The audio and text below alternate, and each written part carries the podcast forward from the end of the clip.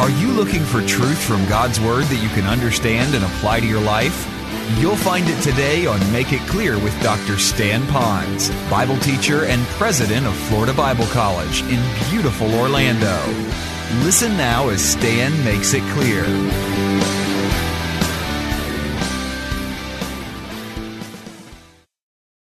I don't mean to ask a negative question as I begin, but I think it uh, bears the question. Do you agree that we live in a society that often shows very little respect for people in authority?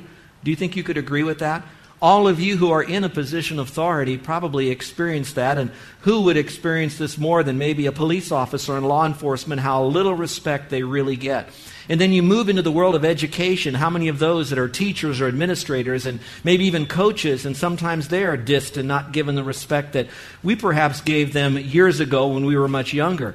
And then you could even move it into the world of parents. How many of us have been in restaurants or out in the community or in the mall or even the beaches, and we hear how children uh, little kids and teenagers will talk to their mom and dad and how they'll treat them publicly. And if they don't do it there in front of the parents, they certainly do it behind their backs. And it happens all over, and we know we live in that world, but that's not how it should be with those who know Christ as Savior. And so, for all of us that might have picked up some of those habits, I would like for us to kind of shed those habits that are not right and begin to embrace the biblical character trait of respectfulness. And so let me maybe point out why some people have a more difficult time with this. Others might find it easy to be respectful, but there are those that find it very difficult. And as I was pondering this, I came up with four reasons why you and I might have trouble showing respect to other people. Reason number one is because some authority figures truly are not respect worthy. They don't live a life to earn our respect. They're not honest. They don't keep their word. They are self uh, uh, promotion. They don't do self denial. It's all about them. They abuse verbally, maybe even physically. They manipulate the systems. And they're in positions where that they have the authority to control our life, and yet their lives are so out of control. So it's very hard for us to give respect to those who at times are not worthy of our respect. And that's where that's a disconnect. A second area is some young people are not given adults as role models in adults following respectful people. In other words, the young people have no one to see how do you respond to an authority figure because the people in their life that are adults don't respond well to authority figures. And you see that more and more today where kids aren't showing respect to teachers because parents don't show respect to teachers and it goes on and on all throughout society. So they don't even know it. So a lot of it they can learn respect by just watching mom and dad and how they quietly and properly respect authority figures. A third is this is that some people, when they were children, weren't taught to show proper respect and the benefits of showing respect. Do you know that when you do give respect to someone, that there are benefits that you often can receive from the aspect of giving respect? But there's also consequences when you don't give respect. And the kids aren't taught that there are benefits when you show respect, and there are consequences when you don't show respect, so they don't know how to do that. So they're basically dysfunctional. And truly, those of you that are in this, you know that it's like planting and harvesting. If you plant respect, you often get it back. That's a biblical principle. That's just a law of life. And so when I show respect to other people, they'll show it back to me. And we need to show our kids that. And then finally, this is a harder one to explain, but I think some of you, if you cogitate on it this afternoon, you'll agree. And that is some people just don't have respect for the whole concept of respect. Respect is something that doesn't mean anything to them at all. So it's, it's not even a part of their lifestyle. And of course, you get that person bumping into humanity, then you could understand all the bruised thinking, the false thinking of what respect is all about. So, all of this is going on in our world, and that's why perhaps we are having more trouble today with showing respect one toward another. But again, that's not what Scripture has to say. And I've really learned a great deal as I was preparing this message on respect.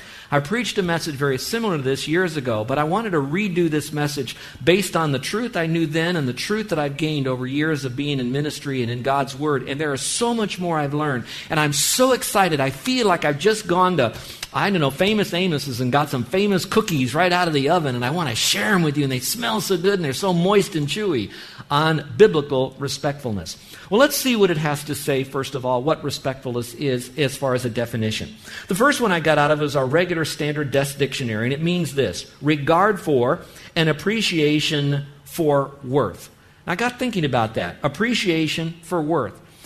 You know, people today, when we see people that are around us, I think for just a moment that everybody ought to get what we call a buy in of respect. They ought to get it to start with. Whether they earned it or not, they get respect for us. Those of you who might be our guests today, and I'm not singling anyone out, I will show you respect even though I don't know you, whether you're worthy of it or not, because everybody needs to learn to show respect. That's part of the definition. We ought to appreciate one another, and it's done by showing respect to them.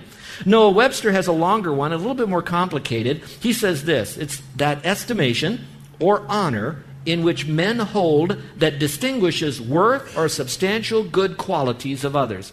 In other words, that they see good qualities in others, they recognize that in others, and now they demonstrate worth to that person because of the good qualities that they have. And then I went into the Old Testament because there's a lot to be said about respectfulness in the Old as well as the New Testament. The Old Testament was a little bit sharper. I like what it had to say. It came from a Hebrew word that means, if you respect someone, that you will recognize them. Now, you might recognize them by pointing them out. You might recognize them by you just see them. I, I you know, kind of cognitively recognize that person. But it goes more than that. It also means to acknowledge them. It means know them. And it also means to discern them. It's like looking at someone when they're speaking. It was quite interesting. If you noticed last week, those of you that were here, you saw John and Dee Cook up here. And he invited his wife to come up at, on the platform and share in the message early on. And as they did that, his wife took the microphone and she began to very articulately explain a little bit about their ministry. Did you notice John as he stood out here? He wasn't looking at the crowd to see if you're looking at him. He wasn't looking at his notes because that would be dishonoring. His wife was speaking. He turned and he faced his wife and he was riveted on her and what she was saying. Then I noticed that when she stepped aside for a moment and John was speaking, she then looked at her husband. And even though she didn't say the words, she was communicating this My husband is speaking. He is saying something of value. And you would be wise to listen to him just like I am paying attention to him. Now, she never did say, Oh, I worship you, John, or anything like that. All she said was, by her action, is that he is speaking and he is worthy for all attention to be given to him. Now, that's what the Old Testament would say about demonstrating respect, first for God, of course, and we'll get into that big time, but also for one another. But there's also something else. It also means to pay attention to and take notice of, but with the caveat of this. And you'll find this in Proverbs, and the beauty of the word is while we're hammering on being respectful, the Word of God also keeps it in a proper balance because, in our sense of being respectful, we then often can then show partiality to those, and God cautions us against that. And so, found in Proverbs 28 21, it says this To show partiality is not good. In other words, showing respect above other people for whatever reason can also be very dangerous. It says to show partiality is not good. Because for a piece of bread, a man will transgress. In other words, you can be bought very easily. So be very, very careful. All right, then I went into the New Testament. And in the New Testament, I found only two Greek words. And they're coming off of kind of a combination word. I'm not here to wow you with Greek, so let me just give you what it meant. It means to look away from all else to one object. Now, I use the illustration of John and Dee when they were up here, and a lot of you that have been involved in, in singing groups and the like, you're taught that when there's someone that's singing a special, the rest of the group kind of pivots to them to watch them as they do that. But in the New Testament, it's said in a context where that it was saying about Moses that what he did is he looked away from all else that was around him and he looked to Christ and he says, Whatever benefits that I have doesn't mean anything to me because it's all about Christ and the rewards that I will have in Christ. So that whole concept of I'm going to look away to all others and focus on Him that's showing respect at that time. Does that mean that we're not to remember the needs of everyone? Surely we are. Does everyone have importance? They all do. But there are certain times that we zero in and we give respect to that particular person. Another word simply means to look upon or to have respect for them. That being said, for you parents that are trying to help your kids understand a little bit about respect, I'd like to give you a working definition, and you can massage it, and it's going to be there for you to jot down if you haven't already. Respectfulness is showing biblical honor and esteem to God first and then to others.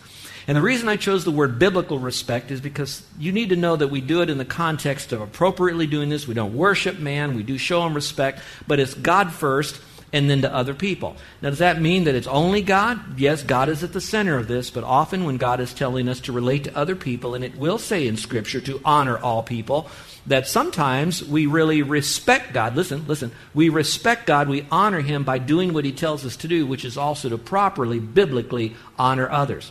But to make sure that we honor others properly, we have our right honor of God first. He's the governor. He's the ballast in our life. He's the foundation. He's the cornerstone of who we are. Once we have our respect for Him right, then we will be able to demonstrate respect for the appropriate people at the appropriate time in the appropriate way because we have it right upward with God. Now let's go to number two. This was really interesting because when I found the word honor, I'm using the word honor synonymously with respect because it's so close together and it's found in the original languages that way, so I could do it. But this is so rich. This, these two passages I'm about to show you is absolutely huge in understanding respect. First of all, you're going to see where it says Jesus, the Son, honored God the Father. It's found in John 8 49. Jesus answered, and he's talking to the people, honor my Father. So that's what he did. He's telling everyone else to honor my Father. Now stay with me. In the same passage, just five verses later, it's reversed now, and it says, God the Father honored God the Son. So now you have Jesus answered, It is my Father who honors me. Now there's a lot of truths found in this one passage. So, if you will, just look up here for a moment and let me just speak to you a little bit and see if I can drag from this passage some great applications.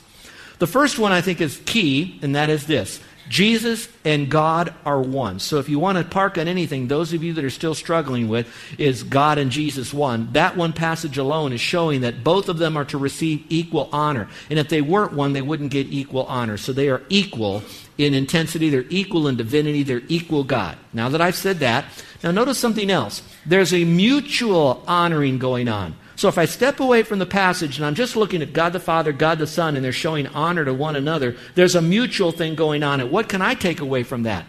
I could take this away from it that I'm to honor God equally by honoring Christ. So when I honor Christ, I am honoring God.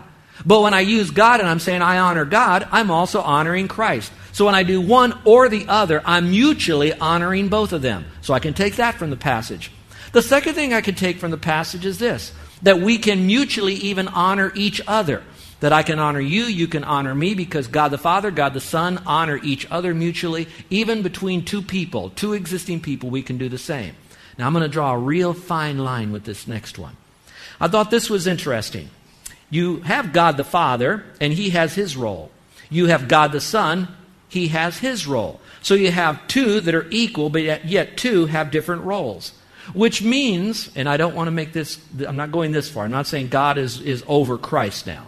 I know it says that in Corinthians, but I'm not saying that. But in reality, let's say that some of you work on a job together and you have your employer here and you're the employee and you're in the same room right now, or you're listening to me on, on, the, uh, on the radio. If that's the case, do you notice how that each person can have their own separate jobs, their own separate job descriptions? Both of them are important, and even though one might have more authority given to them to have over you, you still can have mutual respect to each other. And now let's bring it into the family. I don't think there's anything sweeter than to watch a father honor his son. Yes, he's father. He's the one who brought the child into the world through the boy's mother. But at the same time, the father is looking at the son and honors the son. You sometimes see that in the business and professional community when the, the dad owns the company. You can see it in some churches where the father's been a pastor a long time and the church honors the father when the father's ready to kind of redirect in his uh, older age, and now the son becomes the senior pastor. And now the father looks down at the son and gives him great honor to do that. And then you have the son who looks up at the father and honors dad for all that dad has accomplished and who his dad is. So you can get that just from that one passage. I'm going to leave this with this one more thought. Since God the Father, God the Son are one, and I trusted Christ as my Savior, that whole divine character trait of honor lives in Christ, now lives in me. So now the question is can I honor other people? The answer is absolutely yes. When I find a great struggle to do that, I can still do that because the honor of Christ dwells within me. And so I exchange my inability, my struggles with how I was, was reared with a family who had a hard time honoring people in authority. I now can find honor to other people in authority because I see it done even here in Scripture in the life of Christ. So now I have Christ in me, the hope of glory.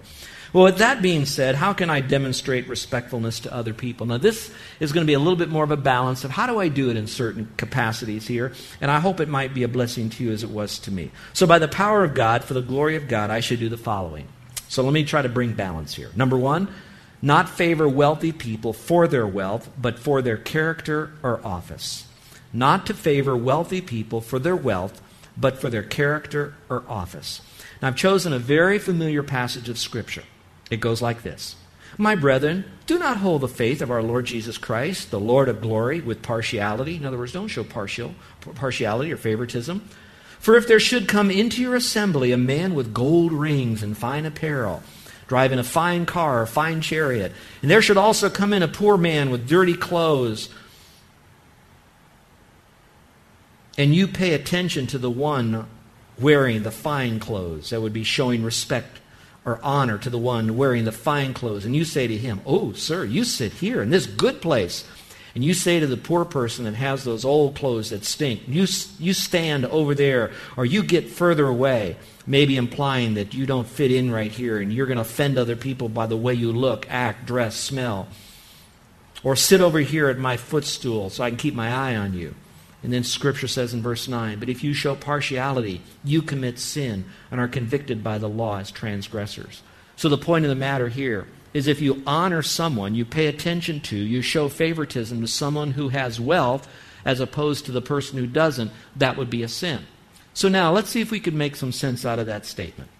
Remember how I said to, in the point that if you show favoritism or honor to someone for their wealth, then we err in that. Now, I need to make that very clear. There are some people that are wealthy. Some had no choice to get wealthy. Some got their money because they inherited it. Some of it, it just came their way. Some people are going to be wealthy because somewhere along their world, they made a decision that said, you know, I want to get a good job. In order to get a particular job, I need to go to school. So they work hard in school to qualify either for a scholarship or to get, get accepted into a university. They work hard in the school, they stay focused, they do their homework, they do their reports, they do it on time, they stay in school, they really learn all that they can, they, they, they, they do the system appropriately. They then get ready to graduate, and there's a plethora of corporations or companies within their framework of a profession that want to hire them now because they're educated. Now, none of us can disagree with this that it's often said on statistics that those who go to school, graduate from college and universities, will actually have more potential earning power than those that don't. Now, let me say this very quickly. It doesn't mean that if you don't go to university or school that you will always be poor the rest of your life. I have too many illustrations of people that never went past the eighth grade that owned their own businesses and were able to sell those businesses and retire wealthy. All right? Never went to school. But that is a rare thing. And I'm saying that to come to this conclusion. They are wealthy because of a character trait in their life. Their character trait was they were industrious, they were diligent, they were hard workers, they were focused. They were people that did not get so easily distracted with the tinsel and noise of playing and all the world of getting involved and not on their course of action to prepare themselves to make a valuable contribution to world society, whether in some profession that they had. So they're wealthy, so we don't, we don't commend them for their wealth. We commended them because they made the right choices earlier on to do the things necessary to prepare themselves to make a greater contribution to the world. Now, that's what this point is simply saying. We're respecting them for who they are, how they worked, and not necessarily for what they own, what they possess. All right, number two. If we're to do this to the glory of God, I should not favor proud people or liars. Now, this one I don't have to spend a lot of time on because those I know just about all of you in here, and I don't believe you'll do this. But let me read the verse and show you how it does play out in our society. It says, Blessed is that man who makes the Lord his trust and does not respect or honor the proud, nor such as turn aside to lies. Now, most of you will say, I agree with all of that, but I want to take you with me on a little bus trip to a part of our town here in Honolulu where there's a lot of gangs that are going on. And most of you can read about it. Some of you might be remotely affected by it because you teach in a public school system and you see the tattoos, the marks, the clothes, the little lingos, the way they move their hands, their little communication about their little gangs. Some of you hear enough about it, what it means to get even initiated into a gang. It happens all the time. I was, uh, Carol and I were living in another part of the island here when we first came here. So most of you know that. And I came out one morning and I noticed our car was parked on the street. And on, the, on the, the, the, driver's side, I noticed that our, my, my rear view mirror, my side view mirror, was popped out and it was gone.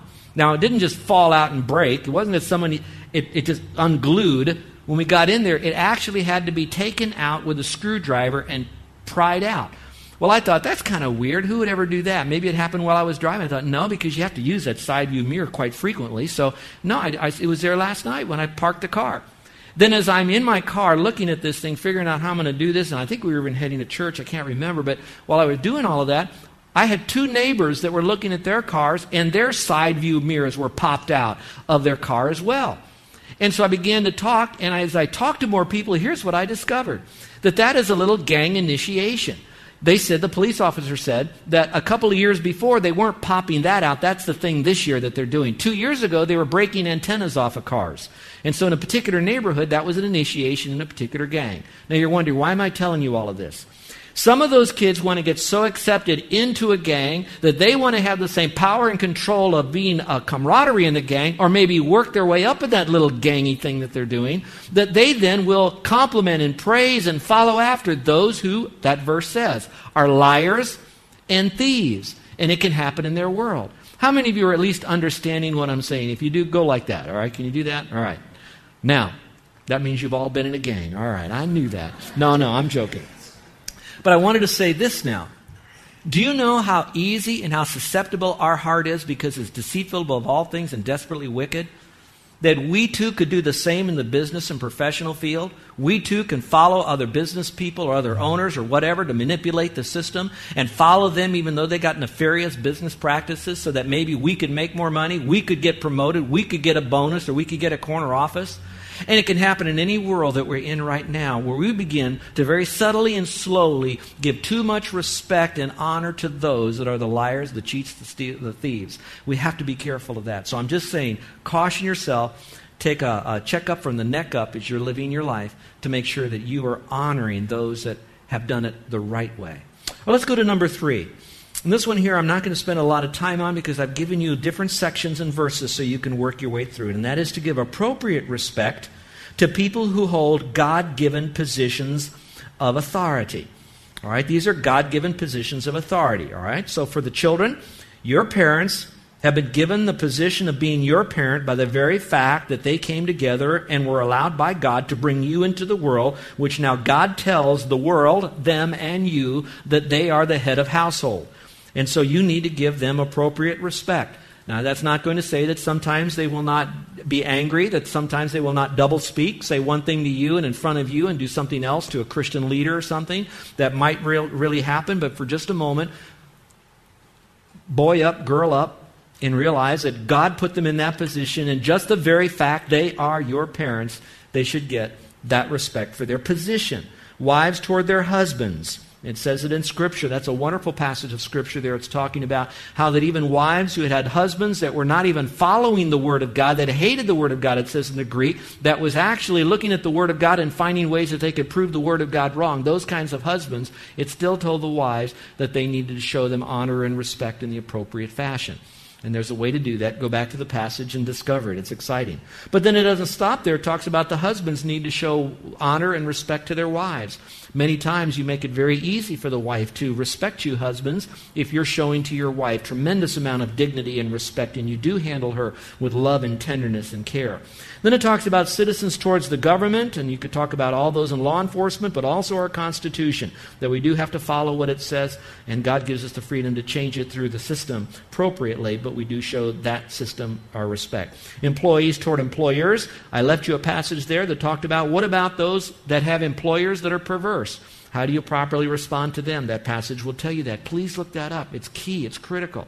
And then the next one says employers toward employees that if they would like to receive respect from their employees, then they need to show in re- respect as an employer for them. And showing respect means you value them, you esteem them, you count them worthy for even being employed by you. and the fact that they've chosen to stay employed by you when they could so easily just bolt and they're there with you. So, what can you do as a Christian employer to show dignity and respect to them? And then finally, church members toward church leaders. And we'll talk about that at the end of the message here very briefly. But again, there is an importance that God does place over you spiritual leadership to protect you, beginning with your pastoral elder level to help you out. All right, let's go to the next one. This one is a key. Put a star by this one. It means giving honor with my heart, not just my lips. You're listening to Make It Clear with the teaching of Dr. Stan Ponz, founder of Make It Clear Ministries and president of Florida Bible College in beautiful Orlando, Florida. Make It Clear is dedicated to taking the Word of God with clarity into every person's world. It is the support of listeners like you who make the ministry of Make It Clear possible. You can provide your tax deductible gift to Make It Clear online by going to makeitclear.org or you can mail your gift to Make It Clear. P.O. Box 607901, Orlando, Florida 32860. Thank you for helping us make it clear. If you would like to have Dr. Ponz speak at your church or event, please send us an email at tellmemore at makeitclear.org. Thank you, and remember to make it clear.